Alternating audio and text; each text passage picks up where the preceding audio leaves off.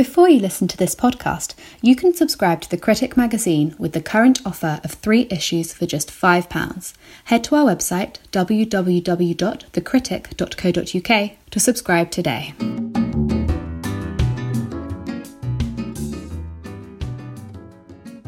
Hello, and welcome back to The Critic podcast.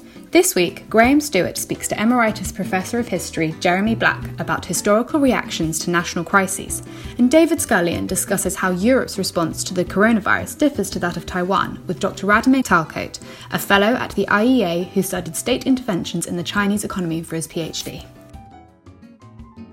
I'm joined now by Dr. Radomir Tylecote, who's a fellow at the IEA. Radomir, you've written uh, an article recently in the Critic magazine about how the British response to coronavirus and also the wider European response has been more Stockholm syndrome compared to countries like Taiwan. Uh, what's the difference between the outlook of the, the kind of elites in Taiwan and the elites in Europe?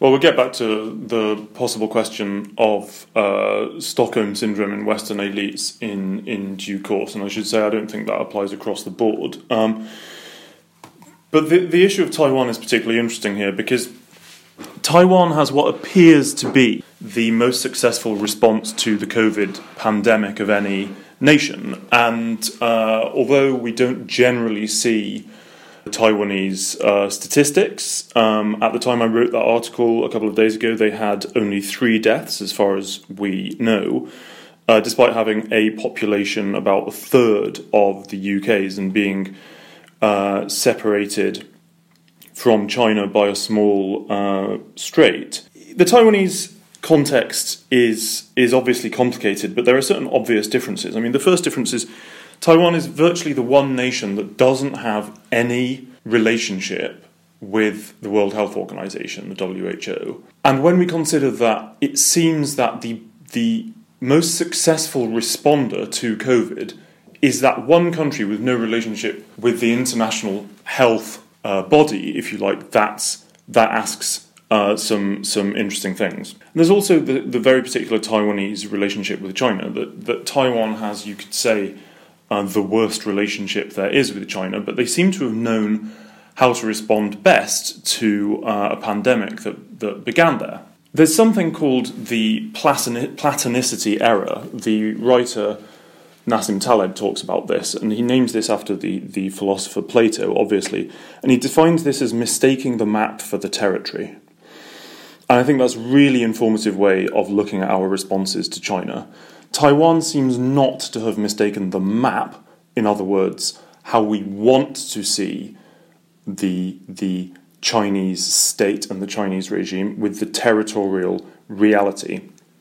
The problem with this is that the map is, is what makes sense to us. And so we will devise our responses based on, on, for example, the data we get from China. Taiwan seemed to have assumed that the data it was getting uh, from China on um, number of cases in Wuhan was probably wildly wrong, and indeed, recent research suggests it was wrong by a factor of 40. Um, this is a straightforward product of the mendacity, I'm afraid, of the Beijing regime um, in this case. And so, what Taiwan seems to have done is just gone about a response based on what the worst situation could be in China. So, for example, um, it had resources prepared early to send soldiers into factories to make face masks. Um, it was the first country to ban flights from Wuhan, doing so uh, well before the end of January. Facing this adversary every day that's hostile to Taiwan, that it takes that as a given, that's the default mode, seems to have better equipped it to respond to China. I think that's an interesting point you raise, seeing the country as you want to see it because certainly during the Cameron and Osborne era, uh, we saw China purely in economic terms. We saw them as as on the steps to joining the world community, and uh, we saw them on a journey towards abiding by international norms. Uh, do you feel like that was um, a mistake to ever imagine that they would join the world community on our terms? I don't know about ever. Um, but we can we can talk about the foreseeable future. I think it is it's an excellent question. one of the big misunderstandings, the fundamental misunderstanding in Western statecraft towards China, is that the Nixon administration opened China to the West, and that this was China saying, yes, slowly, slowly we want to converge with Western norms, we want mutually beneficial economic relationships with all parties. This became, therefore, China probably wants to reliably share data for the mutual long term interest. Whereas actually, Chinese policymakers at the time saw this as China opening the West to China. They saw it exactly the other way around. And the author Michael Pillsbury talks about this in his excellent book, The Hundred Year Marathon.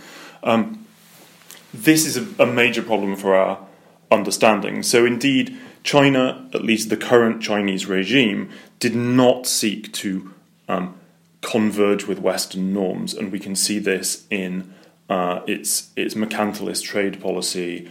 Um, and its approach to COVID today. I mean, it's been argued that Europe rose to prosperity partly based off on the uh, the competition between nation states. Um, you know, while at the same time in that period China was stagnating because it was uh, an inflexible bureaucratic block. I mean, what's changed since then? What, what are the differences?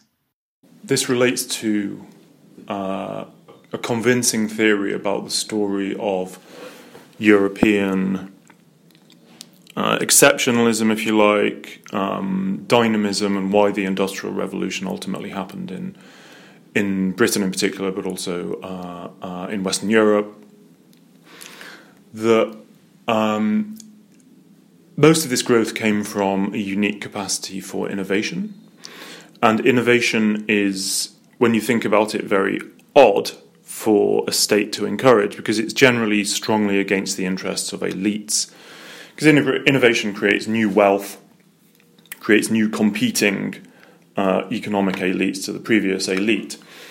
And so, what happened in Europe was partly perhaps because of European geography, you know, um, the division of Europe into um, different islands, inlets, peninsulas, division by mountain ranges, inherently created different nation states whose elites had to compete against each other and allowed innovation to flourish. That's a, a considerable simplification. With some exceptions, like um, the attempted unification of Europe by the Holy Roman Empire, that's the story. Whereas in China, China became one very large bloc in which it was hard to escape the dominant power of one elite who, who generally, since the Ming dynasty in particular, have not found it in their interests to allow innovators to flourish. What's happening now, however, is that we are returning to one of these cyclical European uh, attempts at unifying the whole of Europe in the EU. And as you'd expect from that theory, uh, innovation is also, again, demonstrably falling in Europe um, as a cohesive European elite in Brussels creates more and more anti innovation, anti startup uh, regulations in the interests of the old technological elite um, around post war corporates. Um, so the age of dynamism, uh, as it's been called, is, is slowing in Europe as it becomes, if you like, rather more Chinese. I mean, Europe may be becoming more Chinese, but as China opened its economy and embraced some aspects of Western, the Western worldview, it doesn't appear to be doing so in a particularly rules-based way. I mean, some would say China's becoming dominant by trashing international norms. Yeah, I mean, with respect, I'm not sure that China is becoming dominant or that it's necessarily trashing international norms. Um, I think the frictions between the norms of the current Chinese regime um, and, for example, the liberal trade system, such as it is, are becoming more and more obvious. I think that in the last five to ten years, a series of mental dominoes, if you like, are falling in the West about China. First, we had the economic front that the mercantile Chinese approach to the world trade system uh, is becoming clearer, its impacts are uh, becoming clearer. Um, we've let almost a billion low wage workers into the global economy in the biggest labour market arbitrage in history. We have allowed China to continue to uh, subsidize its export industries against the rules and expectations of the WTO that it joined. Um, now we can see another domino falling in China's approach to sharing statistics and to health crises. Um, an autocratic system approaches these things in a way that is frankly bad for the West. We're also seeing the actually the imposition of the norms of the Chinese state on our political culture in exactly the reverse of what was expected from the Nixon era. So we can see um, attacks on students from Hong Kong at British universities by mainland Chinese uh, students for exercising their right to protest in this country, which is by no means what most mainland Chinese students in the UK are up to, but is still extremely concerning. So, actually, has uh, China converged with democratic liberal norms? No. Uh, and indeed, the engagement with China unintentionally, COVID being the most stark example, is pushing us towards more authoritarian norms so far. Um, so you've written in your piece about the different responses that countries have had to um, China, and you've written about how in Italy, um, some of the worst response was um, kind of embracing um, China and, and always be, being so frightened of being racist, they had a hug a Chinese person day, and the, the Chinese um, government was happy to go along with this, and the idea that you know Chinese people, they're people, they're not viruses. And you've also written about um, Taiwan and how Taiwan have coped very well with this because they're well aware of what um, the Chinese state is capable of. I mean, practically, what can the UK do to to mitigate? Um, you know, another crisis like this. You say that they that this is just par for the course in the new age of China? I assume there has to be some sort of large state investigation into our response um, to the COVID crisis in the UK. You know, I should caveat that with the fact that I think the choices that, that Boris Johnson and the government are making are entirely understandable, um, given the pressures and the data that they are they are getting. I don't dispute the need for a lockdown, given what we understand or what what um, the modelling tells them. However, um, Taiwan's response and other countries' responses have been much more successful. So these these need to be studied. And part of the problem here is you can see from many of the graphs that are going around that Taiwan isn't even on that, which suggests that if if, if we're not allowed to, to discuss or we're not discussing Taiwan as an independent uh, state, which de facto is, whose norms are we converging to? It's going to be incredibly important in the next couple of generations to maintain as much flexibility and independence towards Beijing as possible. And if you allow Chinese state linked companies to own parts of your crucial infrastructure, I'm afraid you degrade your de facto independence of movement. We definitely need to move culturally from the relatively supplicatory posture of the Cameron era.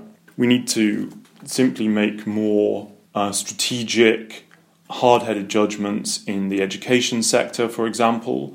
Um, so we should ask why, uh, over the last decade, UK universities have let in 500 Chinese military personnel, and we should begin using the WTO to uh, respond to Chinese mercantilism. We need to develop new rules for imports of products made by subsidized Chinese SOEs um, work with the Office of the US Trade Representative on that. And finally, get serious about UK innovation. Uh, that includes health innovation and, and, military innovation, and there needs to be a kind of a cross sector assessment of how we deal with an increasingly crisis generating uh, adversary, if you like. Do you think there could be a deeper rooted problem uh, in that the, you know, the West is suffering from a, a crisis of purpose, um, you know, an identity crisis, if you like, that's left us, at least at the start of the epidemic, arguing over what we're allowed to call the virus. Um, you know, so it's not to risk offending the Chinese. Is it Wuhan virus? Is it China virus? You know, the Democrats in America saying you can't call it China, China Chinese virus because viruses have no nationality. You know, instead of actually facing up to these real and emerging threats of a rapidly changing world. There definitely needs to be a cultural shift in uh, the UK and Western Europe and North America away from, uh, if you like, the post colonial apologistic stance. Uh, that said, that should be informed by confidence in our liberal values. Uh, there has been, it has to be said, tremendous liberalization of sorts in China since the 1970s. Um, the economic liberalizations, the free market liberalizations that have happened, have lifted um, hundreds of millions of people uh, out of out of abject poverty, um, and that should be applauded. So I think a prosperous China, based on a liberal framework, would be a great thing. Would be a triumph. The problem is we haven't been confident enough about promoting the other side of our values, which is political liberalism, um, which we should be more confident about as a general stance towards China and otherwise. So, yeah, I think there needs to be a lot less apologism in the, the, the postures of Western countries from this point. Dr. Radomir Tylecote, thank you very much for joining us on the Critic podcast.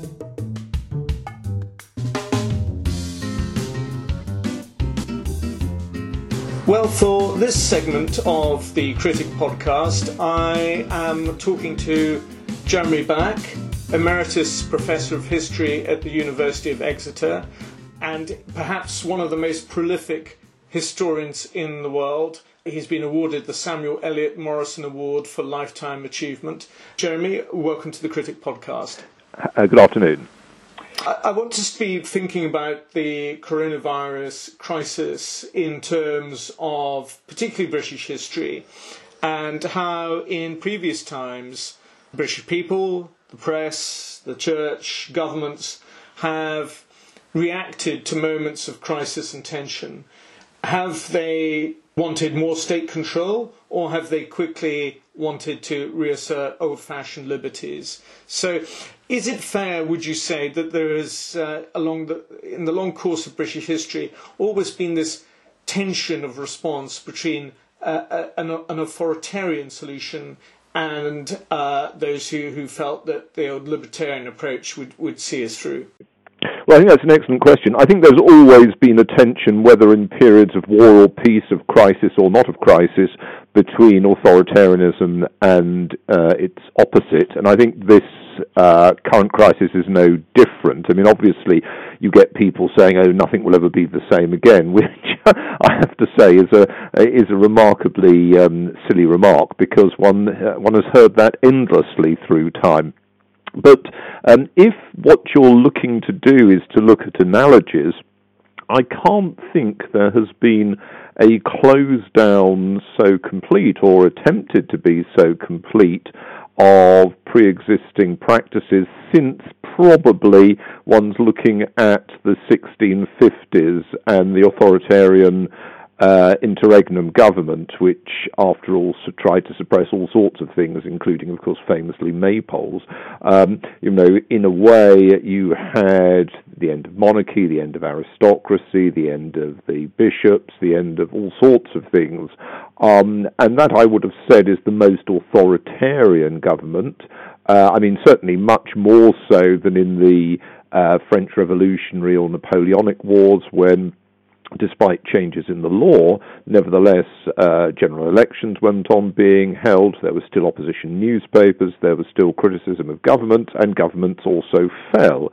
Uh, and in uh, World War One and World War Two, although in practice many aspects of the constitution were suspended, and noticeably so general elections, uh, nevertheless, the degree of control is not completely similar to what we're seeing now.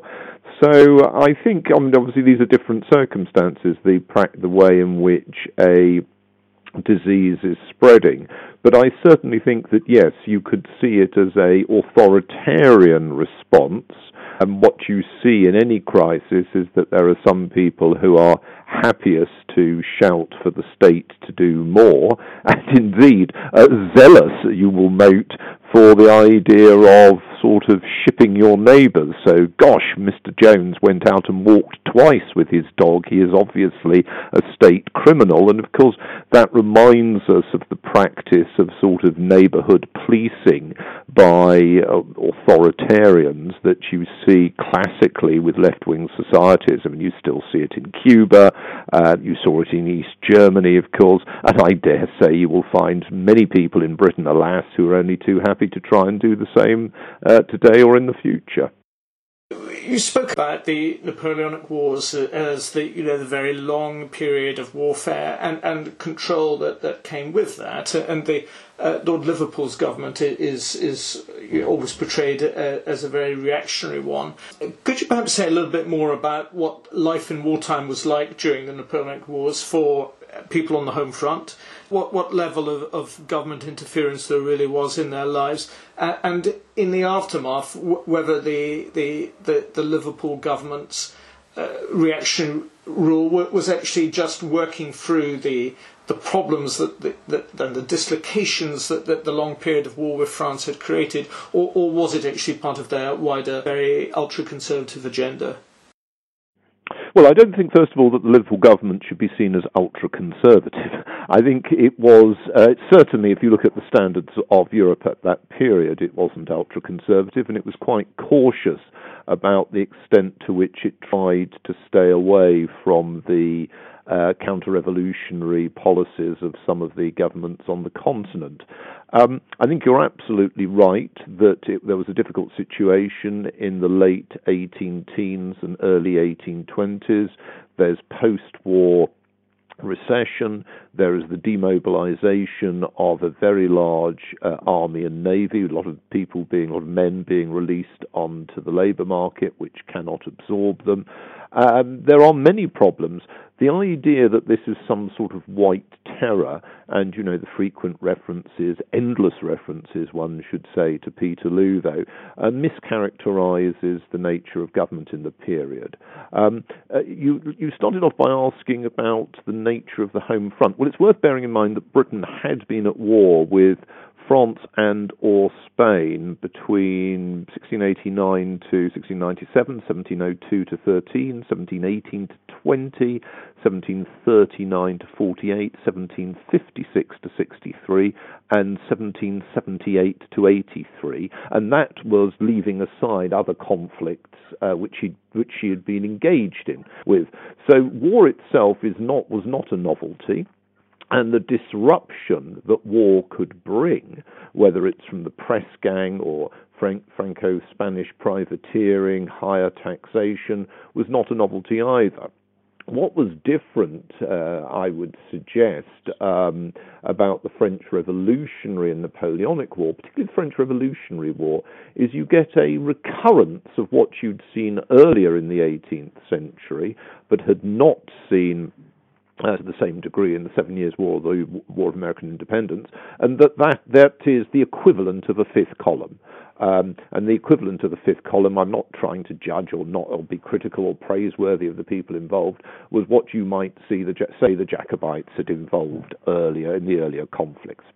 And that inevitably meant that in years like 1793, through to 98. 98, of course, you have a big Irish Rising. 97, you have naval mutinies. The government was understandably anxious about domestic uh, public opinion.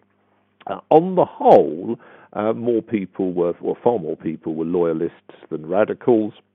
Uh, the government was able to uh, arm large, thousands and thousands of people in the volunteer movement, in the militia, uh, and the situation held. But there had been anxiety, and that did lead to uh, measures to, for example, limit uh, the freedom of what could be expressed, although, as I said, parliamentary opposition continued. Now, in the late 18 teens, I mean, one or two prefigurements of it, prefigurements of it earlier, but in the late 18 teens, you have a revival of radicalism. It's a radicalism that's essentially domestic. It doesn't look uh, to foreign examples, still less to any foreign money or support, which uh, whereas obviously the French had in the 1790s provided, for example, arms and troops to help the Irish Rising of 98 and, and so on. Uh, there's no equivalent of that in the late 18 teens, but the government is worried. I mean, remember, there isn't a national police force. Uh, you could argue, if you want, that that's the major factor at Peterloo. It's not so much um, the uh, the intentionality of government being in any way different to what you might have seen in episodes over the last 50 years. It's the fact that you don't have a police force trained in crowd control without using uh, without using arms. I think that is a, a particular problem. Bringing things forward to, to the modern day, I mean, we, we naturally turn to wartime examples to uh, as our historical reference point to some of the restrictions currently in place because of coronavirus. Uh, do these comparisons really have value, though? I mean, it does strike me that even in wartime, you, that, you know, most people on the home front, you know, could go shopping. Uh, okay, maybe rationing imposed in the Second World War, but, but they could go to the cinema, they could go to the dance uh, dance hall, uh, and so on and so forth. Actually, what we have now is is very different, uh, and with a very different style of enemy. Well, it's certainly a very different style of opponent. Hmm. Uh, enemy, I think, suggests some sort of manipulative power in which hmm. there's some, you know, power of a virus plotting against us. So I, I'm hmm. not going to say that. Now, as far as you ask specifically as the comparison with the war, well, that's interesting, isn't it? Because in World War One, uh, from the Zeppelins and then the Gotha bombers onwards, and in World War Two, of course, uh, from bombers and then subsequently rockets as well, uh, the home front was very much under direct attack, and in the Second World War, thousands of people died as a consequence. Now, probably today, with the kind of rather hysterical society we live in, um, there would have been, you know, they would have probably closed all sorts of things because, you know, the idea might have been that if you went out, you might have been exposing yourself to greater danger. But the practicality was, A, they knew that wasn't going to be to workable. Two, uh, they knew it would actually sap morale very greatly. Three, um, they also knew they were in for a long haul of a war. And all of those, and there are other factors as well, as well. I mean, that's by no means exhaustive. In a sense, encouraged people to measures to try and keep morale up. Now, whether those measures were, and we're looking at both world wars here severally, whether those measures, because you know, there was blackout in World War One, for example, um, and other regulations, whether those measures included, uh, as they did, um, in effect, uh, communal eating uh, through, you know, keeping cafes, restaurants open, uh, whether they included communal entertainment through keeping cinemas or clubs open, um, though, whether there were all sorts of things that were done, whether they included the encouragement of the circulation of cigarettes, um, all sorts of things were done. And I think they did play a role, an important role, in helping to um, sustain morale and also give people a sense of normality, which I think is an important aspect. Now, one of the things that I'm, that is uh, tricky for this present crisis is not just as you started off discussing the extent to which authoritarianism may be encouraged, and even more the kind of uh, you know tension between individuals and the kind of sort of spying on people uh, which was, of course, encapsulated by those drones, but also the broader question of how morale is to be maintained in this situation. And I'm not sure that we've done it terribly well. Uh, I mean, to my mind, you know, as you may know, I've written a number of books on strategy, and to my mind, this is a classic example of the operationalization of a strategic question. The strategic question is how do we keep Britain going in as successful and harmonious a fashion as possible in the face of a major crisis? Now, what we've done is, because that is a difficult question, we've operationalized that in terms of the measures supposedly best taken to even out pressures on the National Health Service. Now, that is a meritorious issue, but it should not have been an issue allowed to crowd out uh, all other or most other uh, matters of concern. And to that extent, I think we've had a very serious strategic failure. You will know if you're interested, I discuss this in a couple of my books, that um, the notion of strategic failure, particularly in the West, as one that has gathered pace in the discussion of military affairs and international relations, uh, as a result, in part, of the Iraq War, but also as a part of the rather, bot- in the case of Britain, the rather botched, it's generally agreed, they were rather botched strategic reviews of the uh, two teams so far. And what this should encourage us to realize and to think about more is what is the nature of strategic policy making in Britain and whom is doing it. Um, and are there people with the capacity to do it and to think through the distinctions between first, second, and third order challenges and the distinctions between uh, operationalizing issues and thinking them f- through first and strategic terms? And I'm not sure we're really doing terribly well at that. And there's also, of course, the, the problem that, uh, unlike in wartime, that you know there is a, a, a very animated media now, always seeking to ask, you know, the probing questions, which may, probing or not, may actually be taking away government from a more strategic approach to a, to a headline chasing approach. And you know what, what the mainstream media doesn't do, the social media will, will outflank on. In, any case, it does strike me that that you know, military planning in, in past wars would, would have come up against enormous pressures uh, uh and distractions if it had to uh, face the, the, the, scale of, of scrutiny and abuse from, from, from modern media you identify well the question about the pressure on government today from both the official media and from what might call the social media.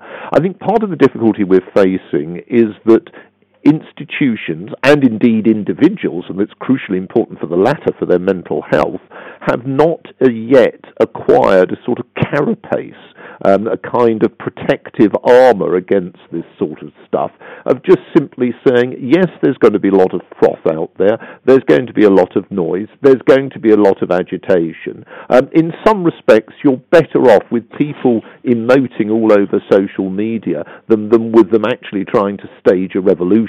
Um, so I think one's got to put this in perspective. But yes, I think you're, you are correct. In a 24 hour news cycle, it causes a lot of problems, which is why you need people with tougher nerves uh, running institutions, or you have to accept that they are just going to succumb. They are not going to be able to cope with the multiple pressures on them. And once you move to direct action or to uh, government by sentiment, public sentiment, then you end up with a total mess. I mean, I always say to people who are in favour of direct action, I, and I say this to shock them. These do not represent my views. I always say to them, well, what do you want to do? Do you want to go and sort of burn down an abortion clinic, beat up a few groups of people you don't like, and then go off shooting badgers? I mean, the whole notion is that people assume that in some respect, there is going to be a unitary view, which, what a surprise, reflects their view, and they expect this to be answered. Well, the reality is that if you're running something, whether it's a seminar or whether it's a society, your responsibility is to the people as a collectivity, not simply to an individual who might be very angry. And, you know, people are very angry. That's what they're like. Um, and they get more angry when they're frightened and anxious, and a lot of people are frightened and anxious out there. And a lot of people also are very good at rationalizing their selfishness, which is not surprising. They have a lot of time to hone that. Um, and you know, you've just got to be careful because there is a big difference between what I talked about earlier, which is the problems of implementing policy, where you have to accept that not everybody is going to accept policy, and you have to be very careful at criminalizing those people whose views are different. You've got to be very careful in that respect. But that is different from the process of considering uh, at the outset what policy you might wish to follow and why. There is then a separate issue of how you articulate that best. Now, clearly, in the process of policy formation, we are a democracy. We want to respect and reflect uh, views that are held. But we are not a diurnal democracy, a daily democracy in which every day, because the weather is good, or because people are angry, or because it's been cloudy for a week, uh, people change their views, and therefore government should change the views likewise. We don't do that with tax rates. Uh, we don't do that with whether we go to war or send troops to a particular area. We shouldn't be doing that in matters of public policy all the time. Well, I think we're going to have to leave it there. Um, we, will see in time just how strategic the government's approach has been uh, to the coronavirus. Uh, but uh, that is something we shall return to another day. I've been talking to Professor Jeremy Black. Uh, Jeremy, thank you very much for giving us that wider perspective. A pleasure.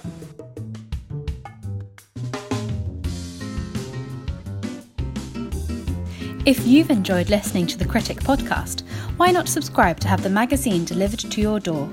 Subscribe today with the offer of three issues for just £5 by heading to our website www.thecritic.co.uk.